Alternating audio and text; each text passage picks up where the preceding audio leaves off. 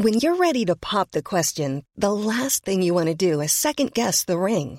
At Bluenile.com, you can design a one of a kind ring with the ease and convenience of shopping online. Choose your diamond and setting. When you find the one, you'll get it delivered right to your door. Go to Bluenile.com and use promo code LISTEN to get $50 off your purchase of $500 or more. That's code LISTEN at Bluenile.com for $50 off your purchase.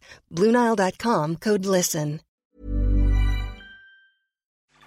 Hi, everyone, and welcome to Pixels, a podcast for the discerning gamer.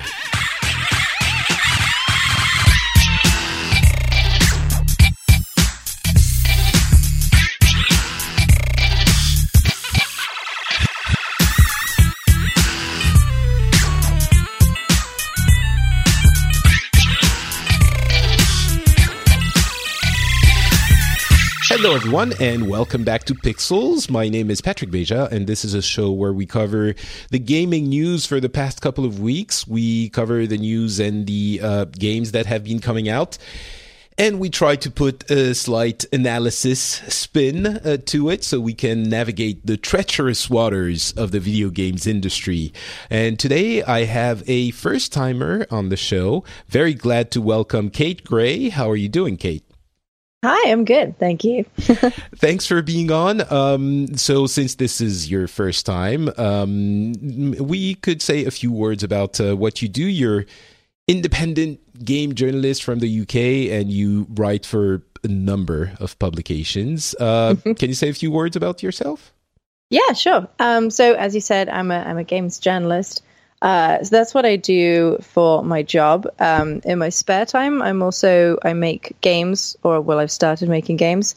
Uh, I make Twitter bots, which is always fun, uh, and I do a podcast called Toku Podcast. So all about video games and other things. Excellent. Well, thank you very much for being on. Um, we have a number of topics to discuss today. Uh, the first one is going to be the Switch again, which I I don't like talking about the same thing several shows in a in a row, but when Nintendo comes out with a new console, that is obviously a big topic. So it's no surprise we're going to be talking about it uh, pretty much incessantly until it comes out, which is only a month away. Holy crap. Um, we also have uh, the ZeniMax Oculus trial that has been resolved. We have uh, Resident Evil 7, which just came out, but both of us are too big of wusses to actually play it. so we're going to have a few things to talk about uh, there. Um, and then a bunch of other news. But let's start with Nintendo and the news about the Switch. Um, so let me cover all of these uh, bits and then I'll ask you your opinion about the Switch in general as well, which I think is always uh, good to get, you know, more uh, takes on that console. Um, but first, uh, Kimishima, uh, during the uh, an interview with Nikkei, which is a Japanese economics newspaper mentioned that the price of the online service uh, will be relatively low, and that's probably a good thing because we were not super hyped about having to pay another. Uh, for yet another service uh, for gaming, and uh, it's going to be around two to three thousand yen, which is let's say around 20 to 25 bucks. So I wouldn't be surprised if it was rounded up to 30 euros here in Europe, but we'll see. Um, and you know, euros are that currency that you're um, not very fond of in the UK, so I don't know how much it is in pounds. Me um, it's probably about, about the same. Um, mm. They're pledging that they're going to keep making Nintendo 3DS games, which I have questions about. And then um, he's saying the most controversial statement is that they're hoping to sell as many Switch consoles as the Wii, more or less. And if you remember, the Wii is their most successful console ever. Uh, it was by leaps and bounds more uh, successful than any, you know, console at the time. It sold a hundred over a hundred million units in the end. Um, that's a super bold statement, and I understand optimism, and you want to, you know, be a cheerleader for your products, but that it seems to me more like uh, denial of reality than um, than like a bold prediction. But I don't know. What's your take on all of those, and then you know on the on the Switch in general? Um. Well, I mean, the first thing I'm thinking is that uh, if they're still making 3DS games, that's interesting. Um, I think the 3DS is probably my favorite console of all time. So I, I'd like to see them still support it. But at the same time, if they if they make everything that comes to 3DS from now on also a Switch game, then I would be very, very tempted to get a Switch. At the moment, I'm not. Um, which, you know, did everybody buy a Wii at launch? Probably not. Uh, so I don't think it's going to sell as many copies or copies, consoles as the Wii for sure. Like, of course, it's not. Um, I can see that they're going really hard on that, you know, by making all the uh, the adverts be like, "Oh, look, normal people playing video games at parties like normal people do, and not like, in their bedroom." how the, how does that even? I mean. It, th- this is ridiculous, right? People bringing their Wii at parties and playing like one two switch while the music is going on in the background and people are drinking beer that doesn't it's dumb right it's not just yeah me. it's it's a little bit uh i don't know condescending uh, maybe uh, the idea that like people can't enjoy games in a traditional way you know like in their bedroom just like wearing pants um I, I, don't know. The like, way I enjoy video games is without wearing pants. I'm just that might be just me, but uh, yeah, no, but I, uh, yeah, um, I agree. It, it is condescending. Yeah, I mean, uh, I know why they're doing it. They're trying to copy Xbox and and PlayStation, but they're not. I don't really think they're understanding. Like Xbox and PlayStation are still marketing towards their core audience. I would say. Um, like the fact that Nintendo are going, yeah, you can take it to parties, you can play it under a bridge. Like no one does that. No one does that. Even with like the consoles you can already like carry around. Like no one is playing PS Vita under a railway bridge. Like no. Oh, that's that because no one is playing PS Vita. Period. That might be why. Aww. But I own I, one. I, I I have the right to say it because I own one and I love it. But yeah, okay. no, I um I don't know. I mean, maybe let's be a cheerleader for the Wii, for the Wii, for the Switch here. maybe you know, no one is going to go and play it at parties and like in those situations. But the fact yeah. that you can bring it with you and and split the controllers means that you might play it in the train or you know you just happen to have it during a picnic and for an hour during that four hours picnic you just pull it out and and start playing with your friends for a little while. It, it I don't I don't know. I don't think that's going to be the I think the main thing is that this is not going to be the focus I don't think of the way people play it. But other people are already going to buy it anyway, I think. Um, the people who love Nintendo games are already going to buy it. But I'm curious, you as someone who loves your 3DS, mm why aren't you interested in that one? It's going to be a better version of that, kind of, isn't it? Well, only if Nintendo supports it, right? Um, now that they're going for like the same audiences they went for with the Wii, uh, which is a more sort of casual, um, not in a bad way, but you know, people who don't want to play the latest Ubisoft game or whatever, mm. people who aren't interested in online multiplayer. Um, I, I wonder if they're going to start making games more like what they did with the Wii, where it was like Wii Music and Wii Fit, and I'm not interested in those games. Um, so if they, for me, what would what would bring me to the Switch is if they put a bunch of games on there that they have on the 3DS, so things like Fire Emblem, Animal Crossing, Pokemon, um, things that are great on handhelds. Um, if they could get like a Persona on there, that would be great. Um, more stuff like the Vita that would be like really really cool. And then on top of that the the sort of large games that you normally only get on a home console. So you know your zeldas and oh god what else? I'm not that interested in, in the mario game to be honest but what? um, what? oh i just think it looks a bit eh. Oh so it's not mario games in general it's just this one specifically. Oh you okay? You're Mario not a Mario fan. Okay, all right, all right. I, I, my heart is bleeding a little bit right now, but I okay, I get it. but so you're not impressed by the the things we've uh, seen announced on the Switch at this point, like Zelda, Splatoon, Mario Kart, uh, Mario Odyssey. That's not rocking your boat. Um, Mario Kart's just I've already played it. Um, it's a good game, but times. uh, it came out like two years ago, mm. uh, so I, there's not that much. So do you have a Wii U? I do, yeah. Ah, okay. Yeah. I mean, I, I used to work for Nintendo Magazine. I had to have a Wii U. I love the caveat there. Uh, Yeah. so you had to have one. Uh, Well, mine was yeah. a gift. I I enjoyed it thoroughly, but yeah, it was a gift. Um, okay, uh, it was a gift actually by my ex Blizzard uh, coworkers. So there you go, gaming industry for the win. Um, what about the online service though? It's going to be free until probably uh, the fall, and then let's say roughly twenty pounds a year. Would that be I, I don't know. Uh, that doesn't. I mean, it's kind of for me. Well, maybe I'm gonna pay for it, but reluctantly, and because it's cheaper. But it's not like I'm. Oh, yay! It's it's cheaper, and they include fun things with it, so I'm gonna be paying it gladly. It's like ah. Fine, whatever, probably. You know, it's not generating a lot of love for me. I don't know about. Yeah. Are you are you seduced by the um, free NES or SNES game that they- they're going to rent you for a month and then take away? No, no, not at all. Um, if it was like Xbox Gold or PS Plus, where the games every month were really you, good, You keep right. Yeah. yeah. Um, I'm not like I'm not going to buy the online service um, for multiplayer because like I don't play online multiplayer Nintendo games. There aren't Mm. that many. Um, like it's like Mario Kart and I don't know. oh, they've got rid of? Miiverse.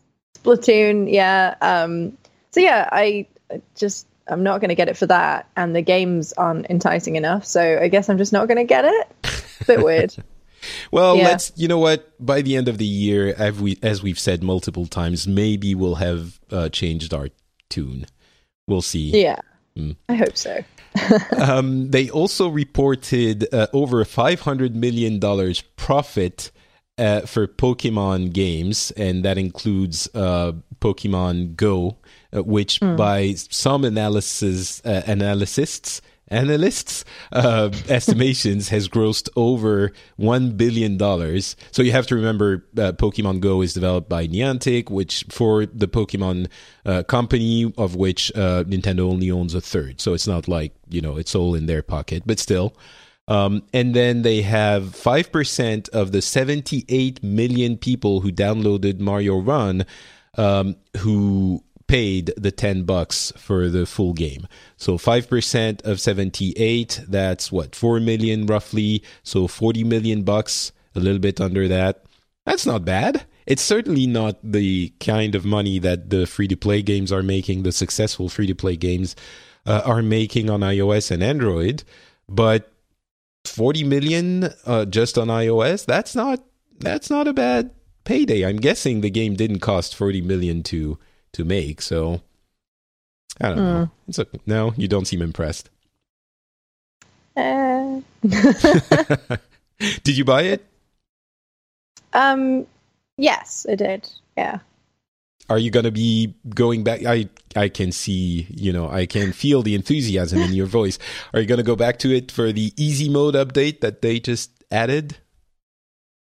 Um, no, no. I, I feel like I'm coming across really negative about games. I just like I I have very little free time to play games, so I kind of just want to keep like moving and keep playing new stuff. I'm so far behind.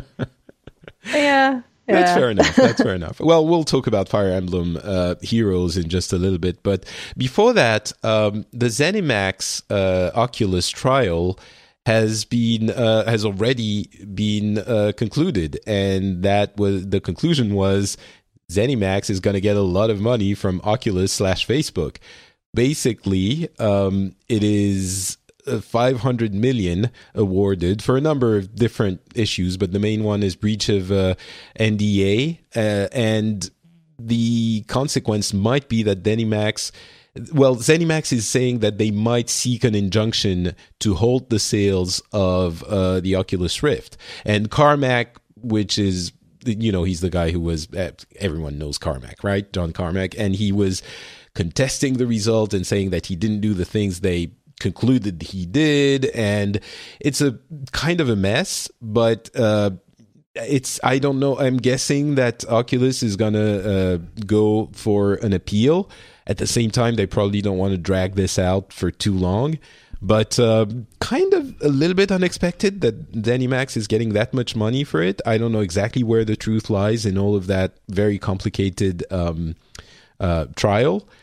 But um, the one thing I'm taking away from it is if ZeniMax uh, wants to halt the sales of the the Rift, that's going to be a huge hit, and I'm guessing um, Facebook might pay more to make ZeniMax go away completely. But uh, that was a little bit unexpected. Yeah.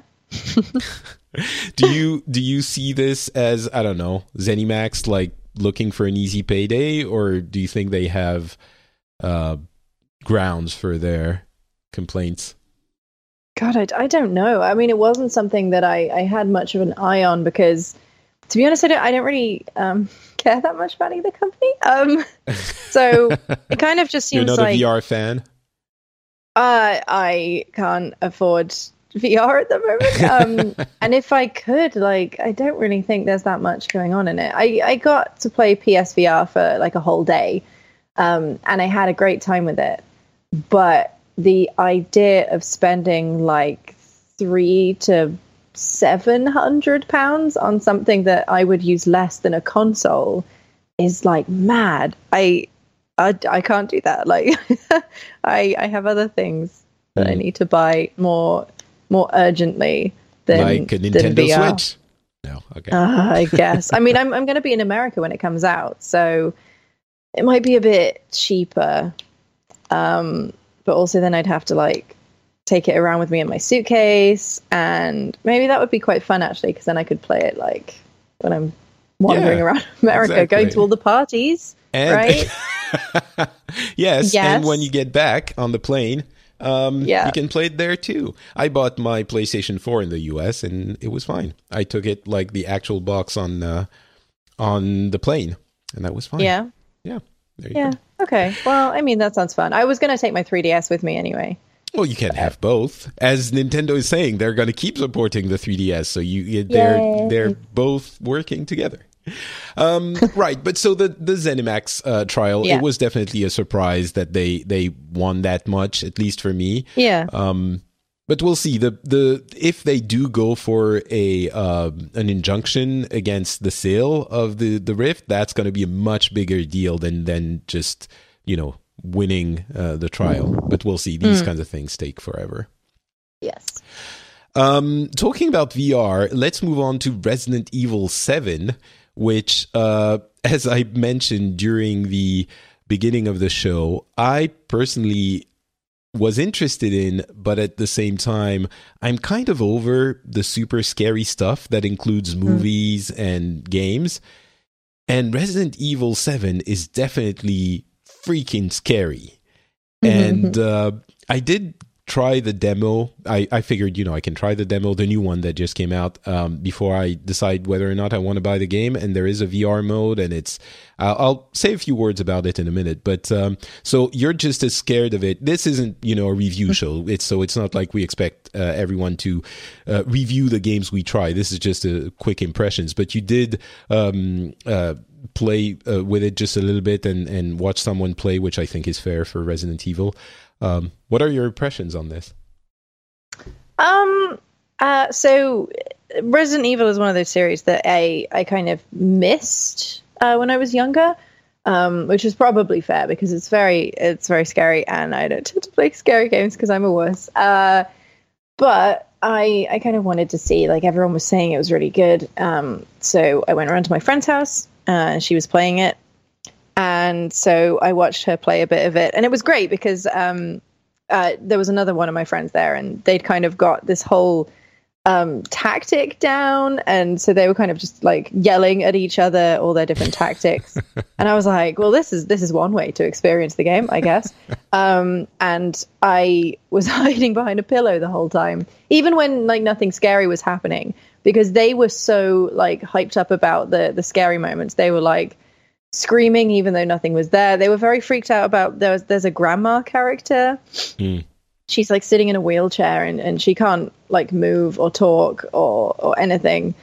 Um she's kind of she looks lifeless, which you know in in a in a scary game, you know, at some point she's probably going to like stand up and like attack you.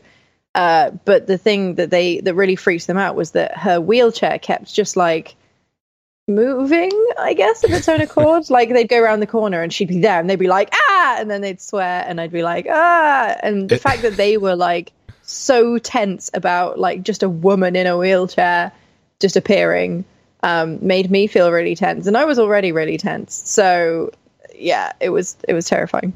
I think I think this is a testament to how much of its goal this game is achieving.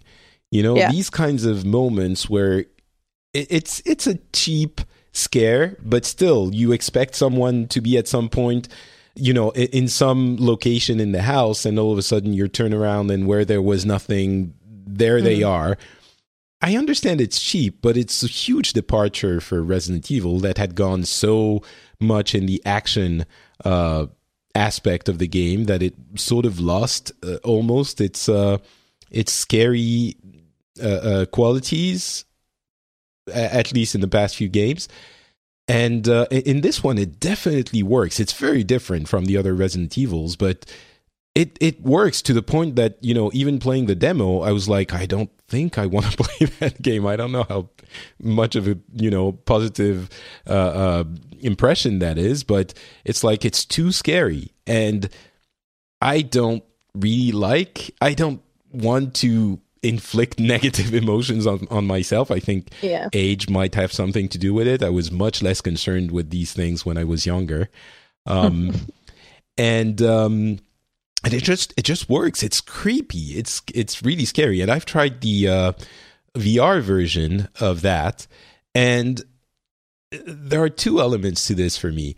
First of all, it is even more scary. As I've said, those games that manage to put you in a place well, like Batman, you know, Arkham VR, and well, this one, really amplify whatever feeling you're having of presence. And in this one, it does work. However, um, the control scheme didn't really work for me all that well. Um, what the way they do it is that you can move around as you do in a regular first person game, uh, but when you turn, you turn in 30 degrees increments. So when oh. you go left or right, it's just going to snap 30 degrees left or right. And the reason is it's got it it minimizes uh, movement motion sickness if you do it like that.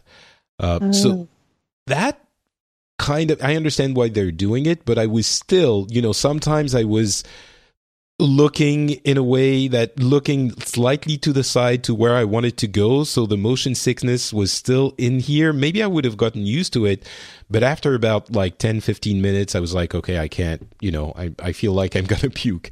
So, um, so I didn't keep between that and the fact that it was even more scary.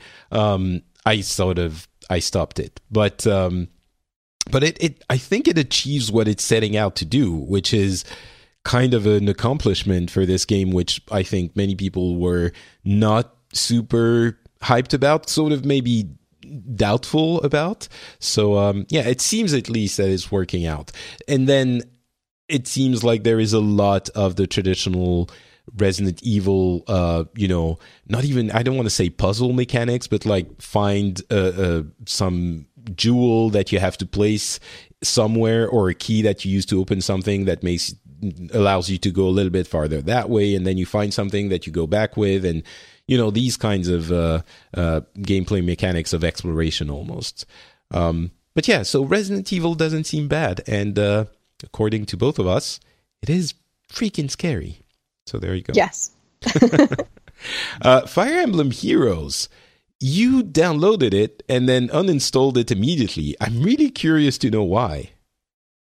Um, so I know that it's a game that has kind of the the gacha aspect of like randomness. So uh, I played Fire Emblem Awakening, so I know all the characters and I care about the characters, and I know that if I played it, I would just be like, I'd, I'd just be trying to get the the characters that I want, and I don't know. I I, I really like mobile games, um, and I think there are so many mobile games out there that reward you for playing rather than just sort of like coyly hide the things you want um, to make you play longer. Uh, and oh, I don't know. Um, I still need to get around to playing the latest Fire Emblem game, uh, mm. Fates. Fates. Yeah. That, yeah.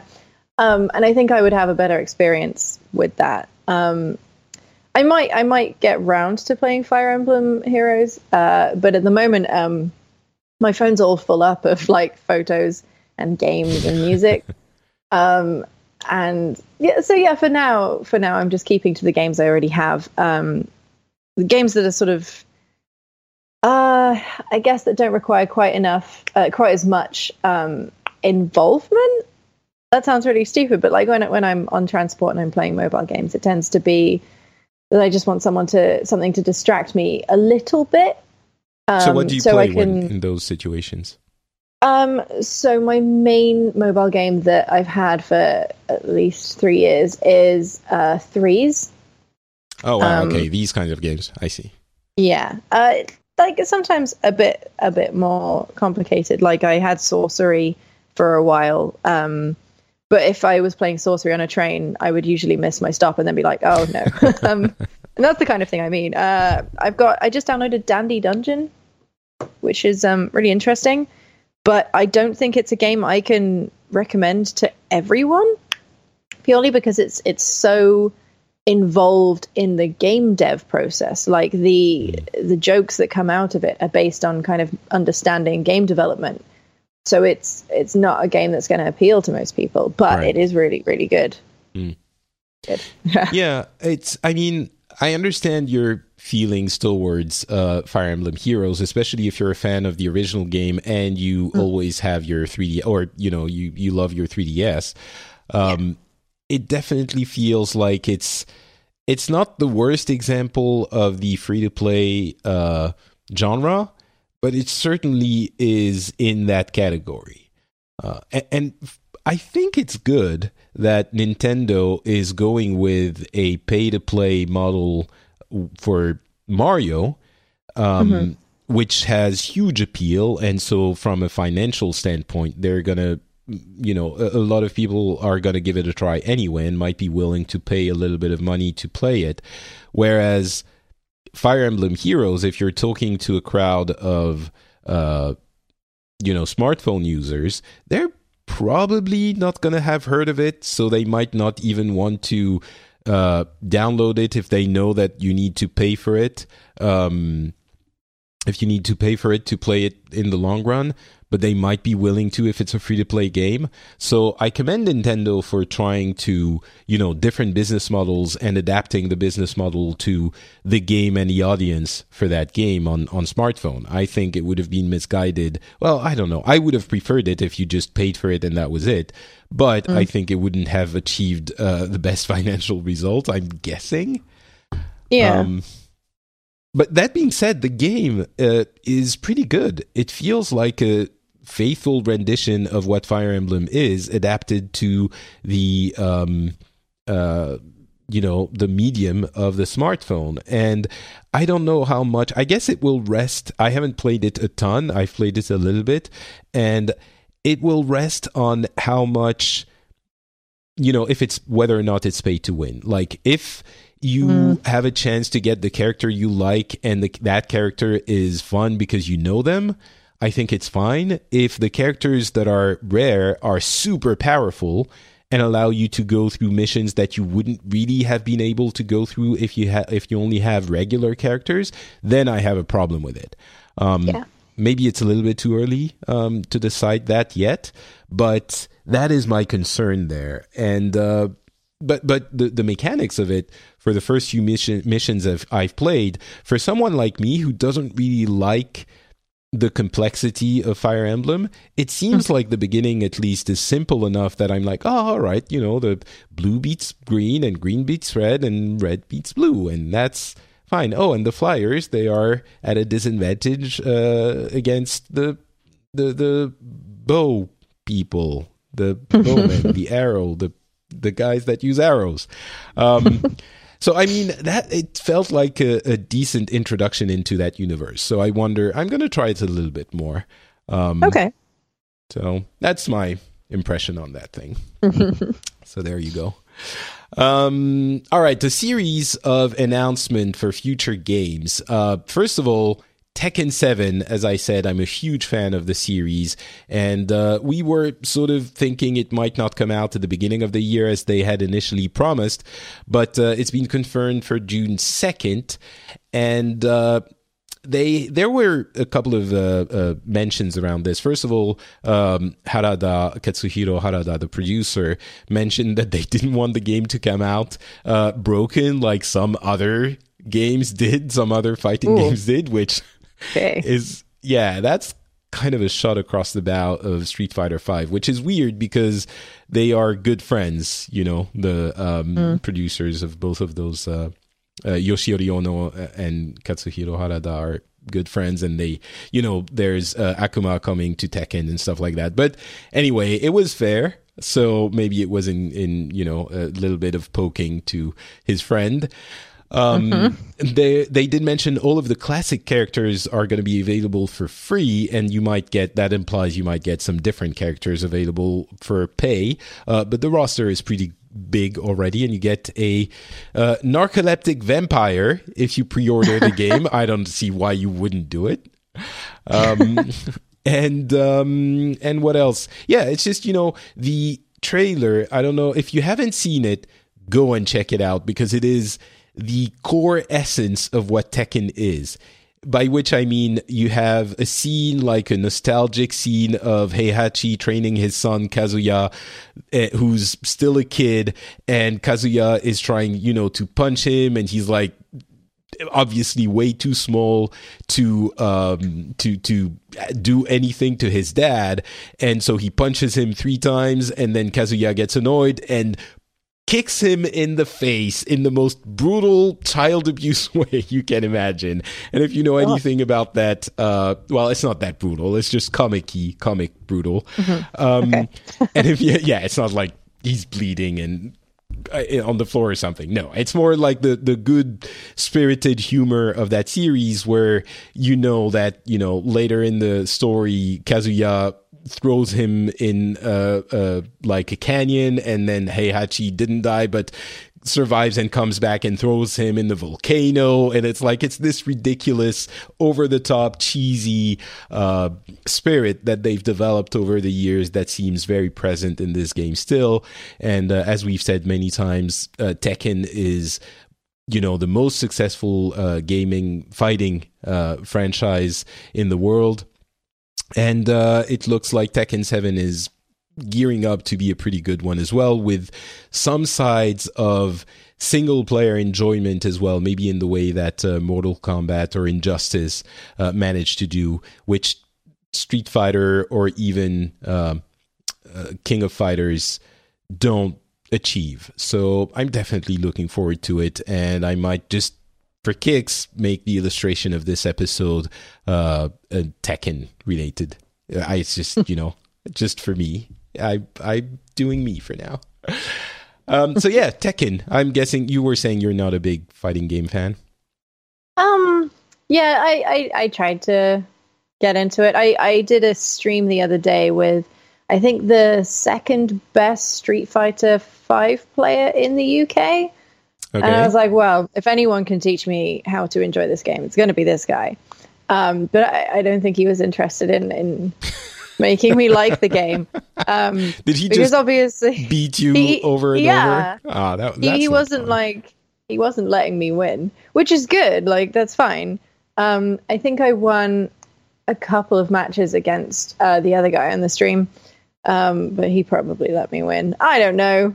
I don't but you know. know. that's not so there are a couple of things here and i think a lot of people are in your situation that they've never been into fighting games and maybe they're looking at it because there's a little bit of a resurgence there um, first of all playing against someone that's 10 times stronger better than you is not especially if they're not teaching you if they're just being you that's not going to be fun obviously uh, so it, eh, probably it's easier or better to play with someone who's either at your level or you know trying to teach you how it goes but even that i wouldn't say you know for the introduction they're going to try and teach you like all the intricacies of the gameplay, which is infin- infinitely complex, and that's mm-hmm. not going to be fun.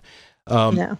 So play with someone who's just as bad as you is the way to go, I think. But on Tekken specifically, the really fun thing is that even if you're a newcomer, unlike in the 2D games like Street Fighter or uh, King of Fighters or many others, you can have you can do fun things by just mashing the buttons. And that's how everyone starts. Initially you're just mashing the buttons trying out you know the same cheesy technique over and over again because you found that one kick which is really cool. And tekken has that in a way that many other games don't um, you found you find the goofy character you like and you find the different you know uh, uh, moves that you enjoy and you do them over and over again and your friends get super annoyed because unless they they specifically know how to counter them they're gonna get you know uh, beaten by it as much as they're gonna be able to beat you. So i think tekken really has a potential for uh, uh, being the game that people like you can uh, enjoy in that fighting game genre. So I would really encourage you to try it out when it comes out. Okay. you, you'll come back and let me know how, what you think about it. Just you know, get a few friends who've never played the game. Uh, get you know some pizza and and unhealthy food and drinks, and just sit down for a couple of hours, play that game. I'm sure you're going to have a good time. That's exactly the the type of setting you should uh, you should enjoy that game with. Yeah, um, all right. Uh, Warner Bros. Uh, Warner Brothers have announced that they will announce a game on March 8, and I don't usually cover these kinds of teasers. I think they're you know uh, clickbaity and whatever. But in this case, I'm really intrigued because so it's going to be March 8, as I said. It's more than a month away, but still the the graphics of the teaser are sort of implying that it's it would be either we're guessing it's going to be either a new Batman game or Shadow of Mordor 2, which I can't wait for. Uh, do you have a theory about uh, what it could be? Uh, no, I, would be excited about Shadow of Mordor 2. Oh, did, are nice. you part of the crowd that liked it like me? The first one? Um, I liked its ideas. Let's say that. Um, I I think it has the potential to be either a really good Lord of the Rings game, of which I don't think there are that many, mm-hmm. or just to like the mechanic of, of the Nemesis system has really interesting potential. And if they made an RPG that I actually enjoyed, then it it would be really good. Like imagine imagine the Nemesis system in something like Dragon Age. That'd be great. Oh, but that's not what I want. I want no? Shadow of Mordor with a better Nemesis system. Like it's very actiony. Um, I mean, yeah. sure, it could be taken again in another game, but I, I don't want Shadow of Mordor to all of a sudden become an RPG. Mm. I don't think okay. it's going to, but uh, mm. okay. But I, I see it. It was, yeah, it had its flaws. I, I will admit that. Um, what about Batman? We're we just uh, uh we had uh, Arkham Knight a year ago or so. Um, yeah, I think it's too early for a new Arkham game from Warner Bros. Right? Warner Brothers. Um, if they're gonna if they're gonna make a good one, then yeah, I'd like to see them put a couple more years into it. Um, I guess I liked the last one. Uh, it had some some flaws, but uh, generally it was it was quite nice. It felt sort of weighty and the combat was i think maybe overcomplicated for me but uh i don't know i i'm i'm not super into fancy combat like like batman has um so that's why you didn't like shadow of mordor because it's basically the same system i love it but uh, yeah mm. yeah um i i tend to prefer sort of old school combat generally where it's like you know swords uh, and I was going to say shields, but I don't use a shield ever. Um, if you're using a shield, you're not hitting them hard enough. So. generally my approach. Um, maybe like a medieval Batman. That'd be great, wouldn't it?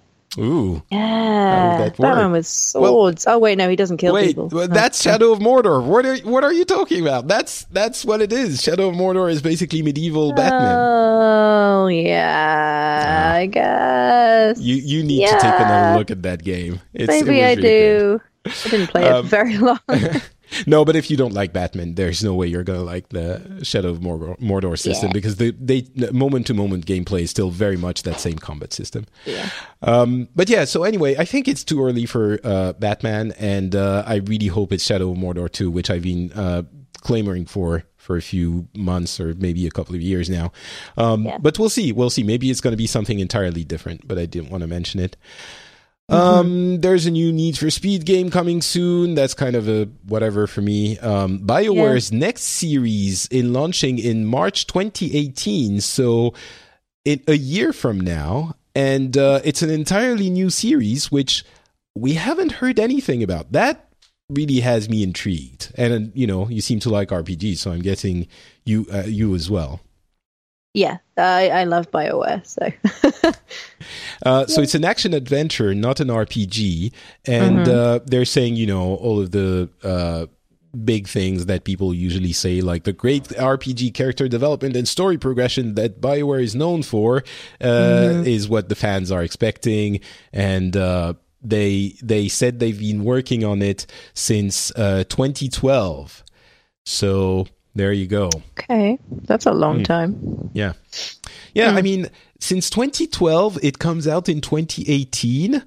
That's six years of development. That has to be good, right? That's how it works. I mean, uh, since 2012, they have released Dragon Age Inquisition. Was Mass Effect 3 that long ago?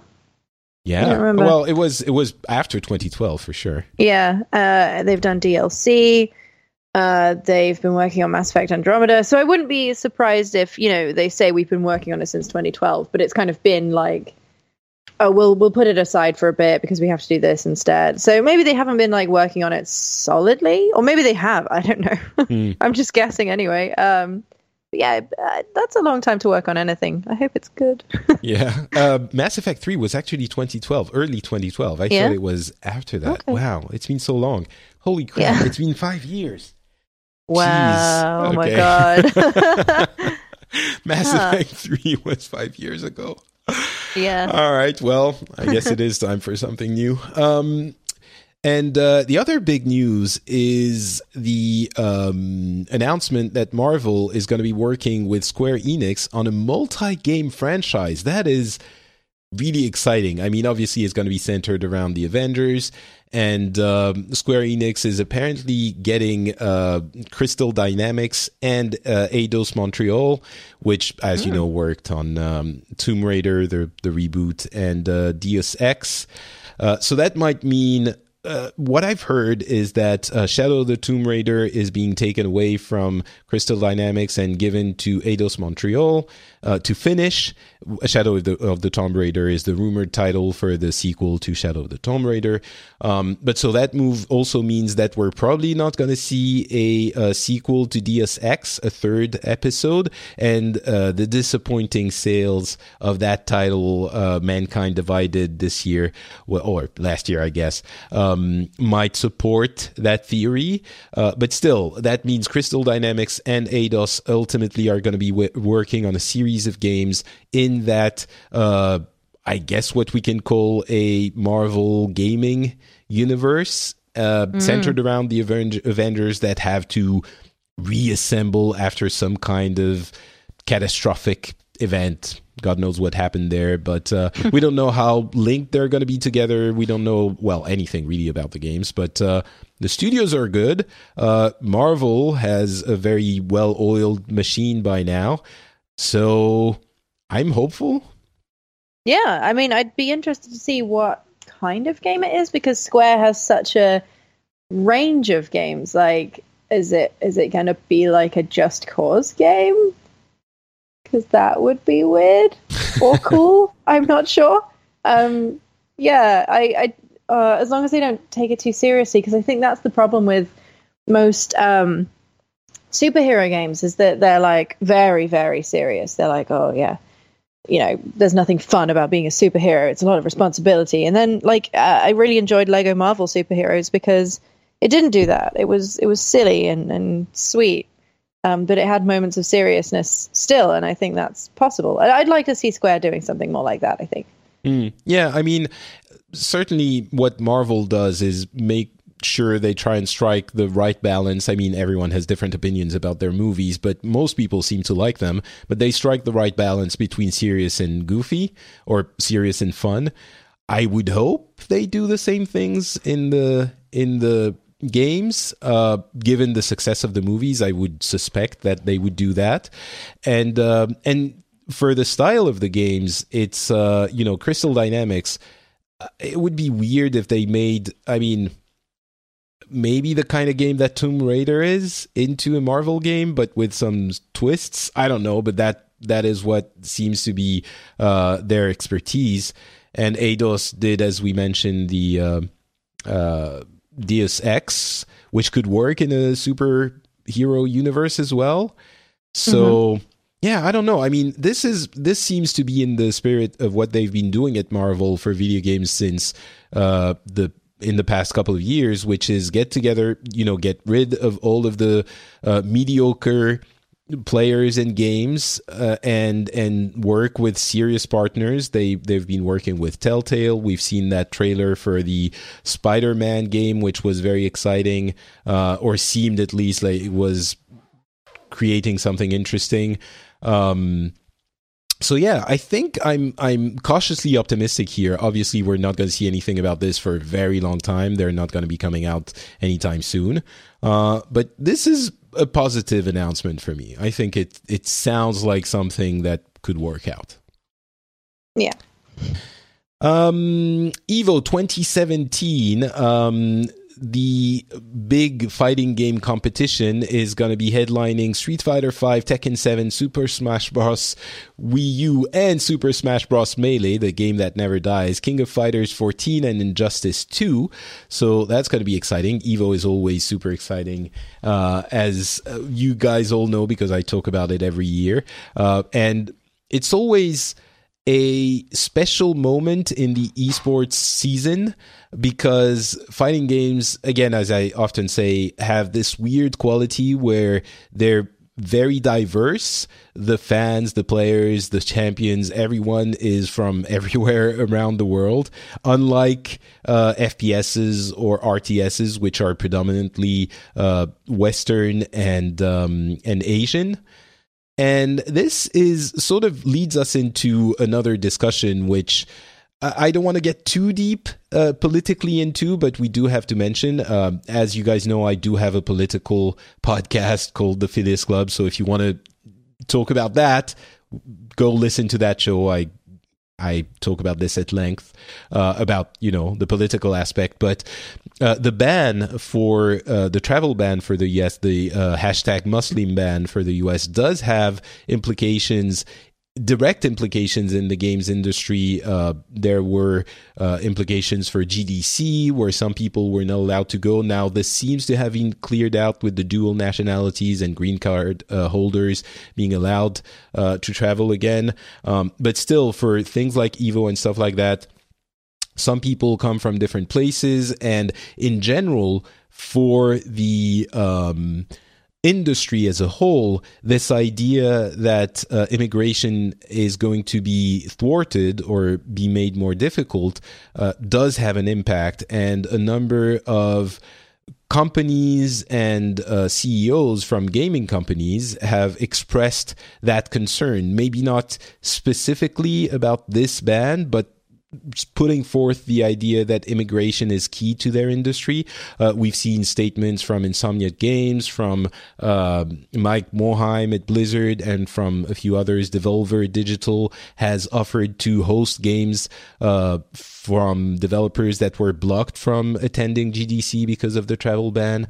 I don't know what the status is there with the um, with the the lifting of the of the restrictions on, on the dual nationalities and the green card holders and stuff like that. But it's definitely a concern in the industry, and I don't know how much more there is to say about it. But um, maybe you do have things to say, Kate. Um, I mean, I'm I'm going to GDC, so you don't have nice. you don't have dual nationality with one of the I- banned I countries, don't. do you? Um, okay.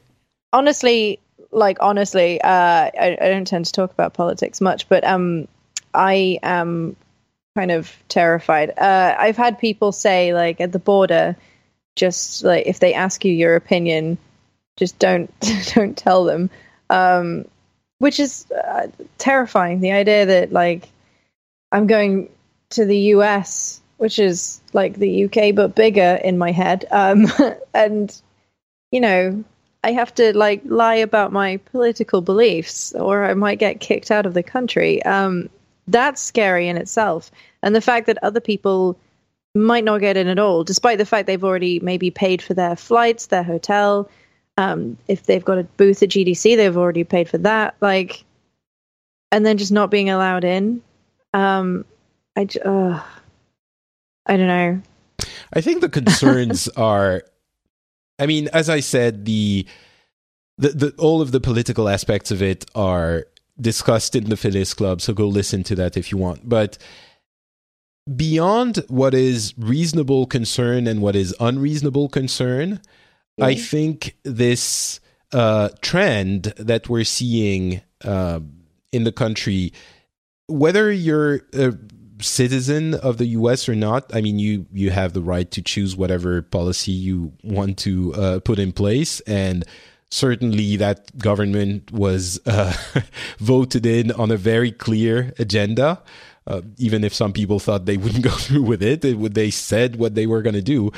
But looking at it from the outside, I think it is also important, and I'm sure on the inside, it's, you know, as we said, some of the American gaming companies have expressed concern, but the idea that uh, the trend, the perception of the country is going in, in that way, I think should be noted.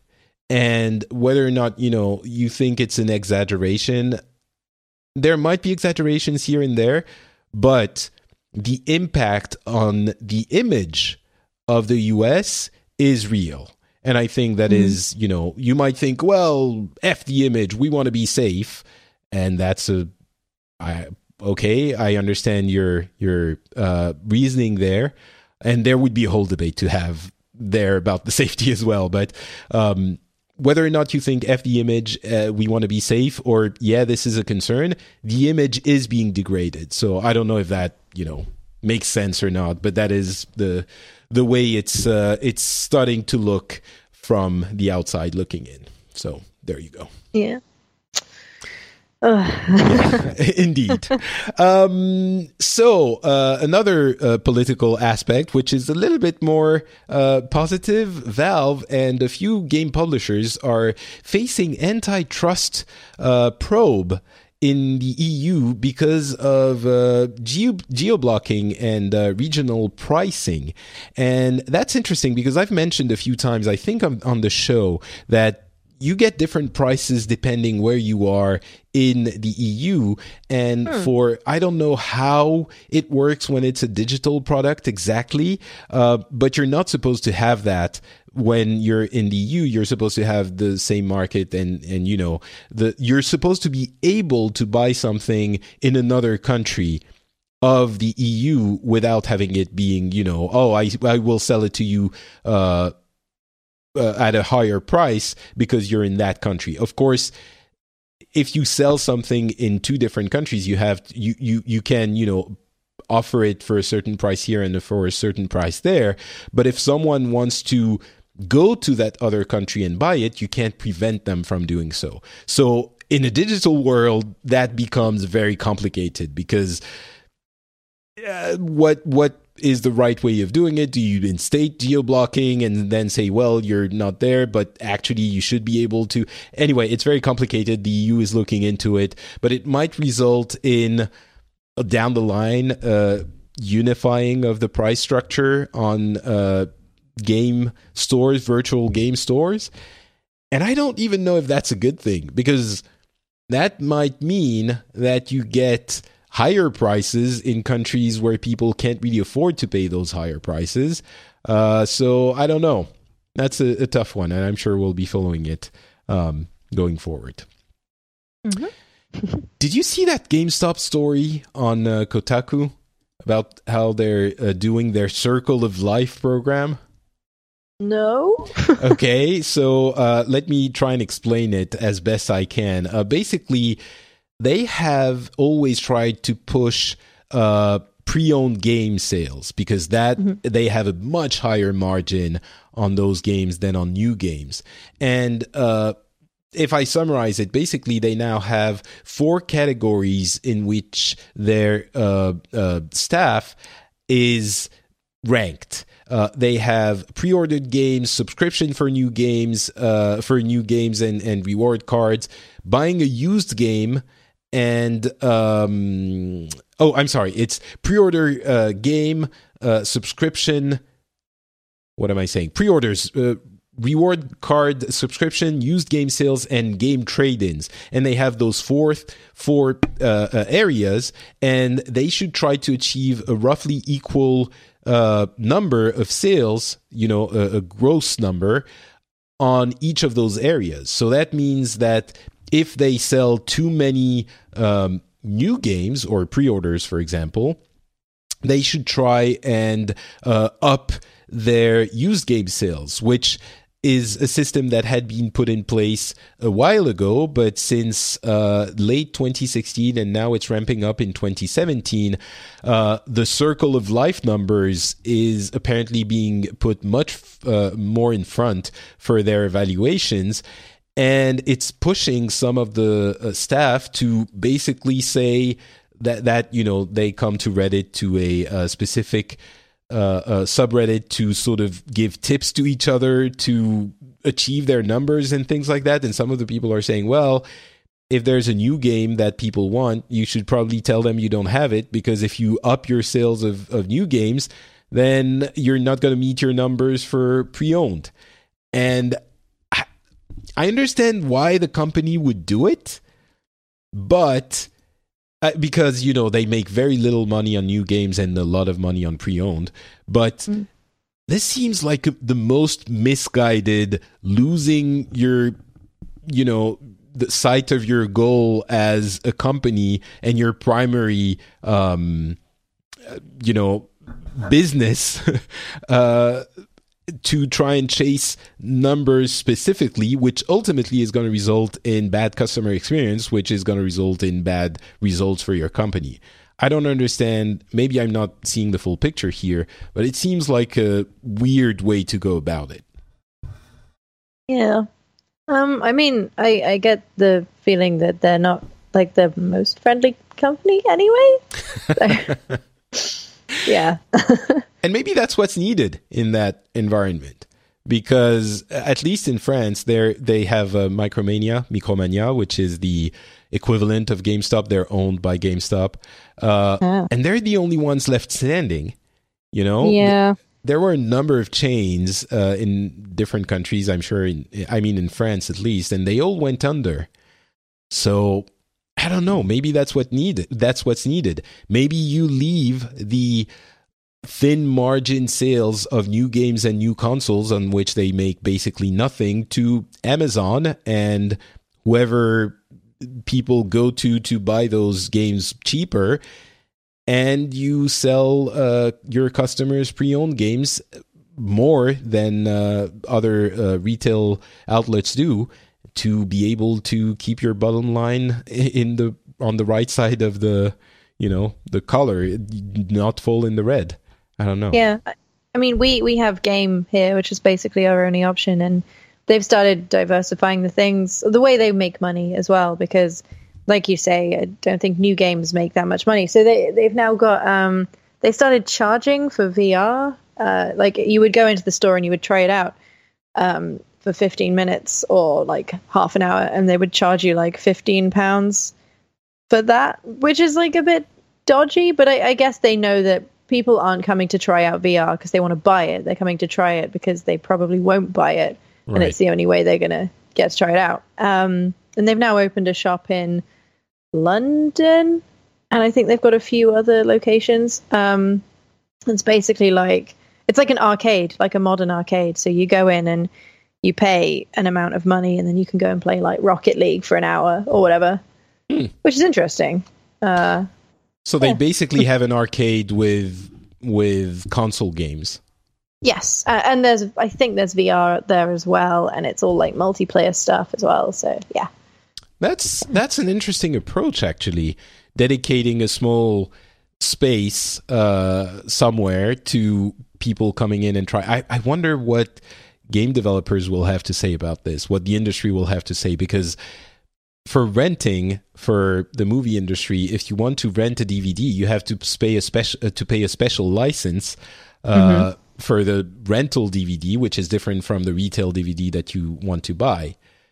Yeah. So I'm pretty sure the industry is not going to be very happy with game using retail copies to, or maybe they have agreements with uh, the the publishers. I doubt they Yeah. do though.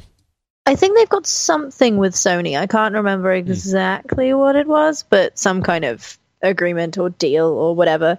Um, that maybe Sony's like sponsoring it for a for a short time, and then once that's over, they'll uh, do something else. I don't know. Right. W- would you go and like start trying out some games in uh, in a, a simile arcade store with something like that? Um, I don't think so, but that's probably for different reasons. Um, I don't know. I I can't imagine that I could get a band of friends together and convince them that we should go to Oxford Circus, which is incredibly busy and loud and stressful, and play video games. It's like Hmm. that's that's not really the environment I enjoy playing video games in. So yeah, I'd rather just go to someone's house and play whatever they have. Right. Makes sense. Yeah. Um, I I could see this as a way of trying games you don't necessarily want to buy, though. Um, that could be interesting. And if you're younger, you want to go to an arcade, that could maybe work. Maybe. I mean, I used to work in a in a uh, retail store, and we would have like a group of kids, maybe five or- six regulars, who would come in and play games all day, you know, for free and just stay there and play. And that was their thing. They would come after school or whatever and um and come and play. And I could see this being a draw for uh, kids like this if it's not too expensive or maybe. Um, I can't remember the pricing. I think it's probably affordable. Yeah. Right. So maybe, maybe it's kind of like you know the arcades have died, and uh, there have been some, you know, uh, uh, game cafes here and there where you go in, and in in uh, Korea they're super popular, uh, but ev- even in Japan arcades aren't that that popular anymore. Um, I don't know. I think it's just a nostalgic thing for me. I would love for it to still exist, but I don't know that it can. That's an interesting uh, initiative, though, by game. Yeah. um, all right, a few more tidbits. Uh, Sony has sold more consoles last fall than uh, in any quarter in PlayStation history. Is the exact uh, headline by um, by Sony? Uh, by I'm sorry, by Polygon. So if you were wondering how good the PlayStation 4 is doing, well, pretty good. Uh, and uh, related to the PlayStation 4, the 4.5 upgrade uh, update for the system uh, is going to add a couple of things. First of all, support for uh, external hard drive, which that's something a lot of people have been uh, pining for. Although changing our hard drive in the PS4 is relatively easy, so that's uh, not as needed as maybe uh, some in some other systems. Uh, but it also is going to add the boost mode where the P- PlayStation Pro is going to get older games um, maybe to run a little bit faster and to load a little bit faster. So it's the the older games are going to have higher frame rates and stuff like that. Even if they haven't been uh, updated to take advantage of the power of the PS4, uh, the PS4 Pro, so that might be good for the three of you that have a PS4 Pro in there. Yeah. I, a lot of my friends seem to have uh, PS4 Pro. oh, really? Um, yeah, I mean, they're all games journalists. oh, Uh, well, there you go. Okay. Yeah. Uh, I, uh, I don't know. Uh, I I don't even have a 4K TV. Uh, so it would be a waste for me. It? But yeah, I think unless you do, there's really no reason. I mean, yes, you can always justify it to yourself, but it seems like this is a the the main thing is 4K. T- if you have a 4K TV, then maybe. If you don't, maybe not. But um, yeah, but this year a lot of people are going to be getting 4K TVs, so at that point, maybe. Um, and uh, do we want to talk about Heroes of the Dorm dropping ESPN for Facebook? That's Ooh. that's an interesting one. Uh, Facebook has been pushing in video for a while now and they really want to become a destination for live video and they are going to be putting out uh, an app on the Apple TV for live video and I'm guessing it's going to come out on other devices as well um, so I, I feel like this is more a story about Facebook than it is about uh, about heroes but still, Facebook is pushing to become a destination for live video and for live uh, gaming events. Uh, mm-hmm. In the future, I don't know how much they can compete with Twitch. Certainly, uh, uh, Google, I mean, YouTube doesn't seem to have managed to compete with Twitch in any significant manner. Can Facebook do it? Maybe. Uh, I think interestingly, the thing with Facebook Live is that it's it's catering to an audience that's already there. Twitch is very much uh, people who are looking for that, right? It's people right. who are going to Twitch already. Like uh, Facebook has an older audience, I would say. So, um, for example, I do some streams for The Guardian, which is, you know, it's got this huge uh, Facebook following uh, just because people are like newspaper, news, news, news, news. Right. So it, it tends to skew older. Um, but we stream things about video games there. So we're getting this audience that would maybe not have been looking for that, but they're already there. And once they're already there, they just tune in because they don't really maybe understand what's going on. They're like, "Oh, what's this?" um, I mean, I, I do that sometimes when I when I see things like videos on Facebook. I'm like, "Oh, it moves." Yeah, yeah, yeah. What's no, this? me too. Of course, I agree. Yeah. So, so, so what's the yeah. reception when you when you stream? That's exactly, I think, the case. Uh, the, the the good case study for that. What's the reception when the Guardians audience uh, is confronted with video game streams? What did, are they? I don't know. What what do they do? Say. Um. So because, like I mentioned, it tends to skew older. Uh, we get questions that are very different to the kind of questions you get on Twitch. When it when you're on Twitch, people are like, "Oh, what graphics card do you have?" and things like that, right. or like, "Oh, what's your current um, weapon loadout?" Uh, it's people who are uh, used to game vocabulary, whereas with with with the Guardian and with Facebook, you get people going, "Wouldn't my grandson like this game?" Mm. And uh, "Oh, what game are you playing? Who are you?" Uh, Which you get who are you on Twitch as well. So that's nothing new because people are very angry when they don't instantly recognize who you are. um, uh, anyway, um, so yeah, it tends to be sort of people who aren't angry all the time. That's I, I get that a, a, lot on Twitch. Yeah, or maybe they're angry about other, other things. things. Yeah. Um, but, but they're know, not mad because we're playing it wrong or whatever. Are they mad because you're playing video games and they don't understand why this is on the Guardian's page? Yeah, we get a lot of that. Uh, luckily, it's filtered. Uh, we we have, I guess you could call them mods, people who are reading the comments and, and filtering those uh, so that we only get the good questions. That's good. Uh, whereas when I'm on Twitch, I'm having to do that myself, and I'm just reading all these people being horrible, and I'm like, okay, which one of those should I actually read out? Whereas on on Facebook, and because we have mods, we don't it's happening but we don't get to see it like i could go and watch the the video back and read them all myself but i'm not going to but you could do that theoretically on twitch as well it's just that you have more people yeah. i'm guessing on because you have the guardians team um, on the yeah. facebook page but that you know there are a couple of things there. First of all, in case it wasn't clear, the Facebook deal is exclusive from my hmm. what I understand. So Heroes of the Dorm is going to be available only on Facebook this year.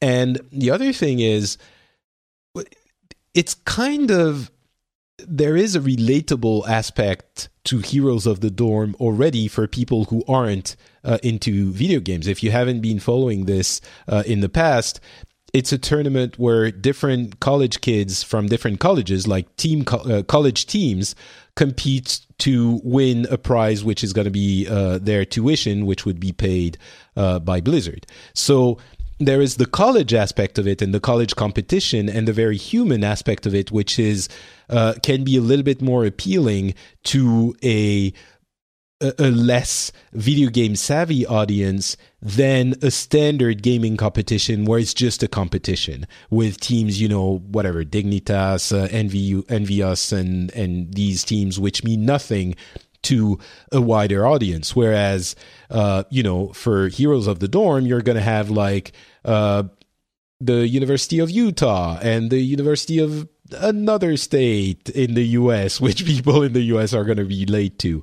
You know, there's all of this, which I think makes it maybe a better fit for a Facebook audience than some other gaming competitions. And that's what also made it a better fit for ESPN um, than maybe some other gaming competitions, which also are on on ESPN sometimes. But I, I, think it might make sense in the end. And uh, if Facebook is accessible, easily accessible in many different places, if you don't necessarily need a Facebook account, because some people hate that, as I've heard on some shows I might or might not have listened to uh, about Heroes of the Storm. Um, but. Mm-hmm if you don't, you know, you just can go to a URL like facebook.com slash heroes of the storm and you see that stream, then it's fine. You don't you don't care. You you launch the app, you watch it. You don't need the account. Or you go through the web page. Uh, that's I think not necessarily a bad thing. Yeah. Um, all right. Last item is the game releases for uh, this month. We've already talked about Fire Emblem uh, Heroes. Nioh is releasing tomorrow. That's very Japanese, very Dark Souls E. Um, For Honor is releasing on the 14th, Halo Wars on the 21st, Horizon Zero Dawn on the 28th, and uh, that's about it. There's Torment, uh, Tides of Numenera, which I'm not necessarily going to talk about too much, but uh, anything that catches your eye in all of these? Uh, no. Nothing. Not even Horizon. I, I was sure you were going to say Horizon. Um, it's it's one of those games that I'll maybe pick up later. Um, I I don't think it's it's something that I'm particularly worried about playing when everyone else is playing it. Uh, mm. I'll see what people say about it. Uh, people have been saying good things so far. Um, but I'm I'm about to go away for like a month, so uh, it doesn't really make sense to pick up right. any new games right now. Um, yeah. Which is kind of boring. That's a boring answer. I'm sorry. it's fine. Um, I do have concerns about that game, though. Not for anything I've seen, but I think actually for the fact that I haven't seen a lot. And uh, maybe I'm putting putting too much thought into this, but it seems to me like for a big game like this, if Sony was confident that it was a big release that could be very successful, they would push it more from a marketing standpoint. And it feels like they're not we're not seeing a lot of it. Now we still have, you know, it's only a couple of weeks away for the release and maybe things are going to start happening now, but it doesn't look like it. And when a company they're not shoveling it under the rug, but when a company isn't really pushing the game too much, it doesn't smell right to me. Mm. Especially for this game, which has been the, you know, sort of a, a planting their flags at E3 two years in a row, or, you know. So I don't know. I'm I'm getting a little bit nervous about the game. But um, yeah. Mm. I'm nervous about every game at the moment. there isn't something yeah. that you're super excited about?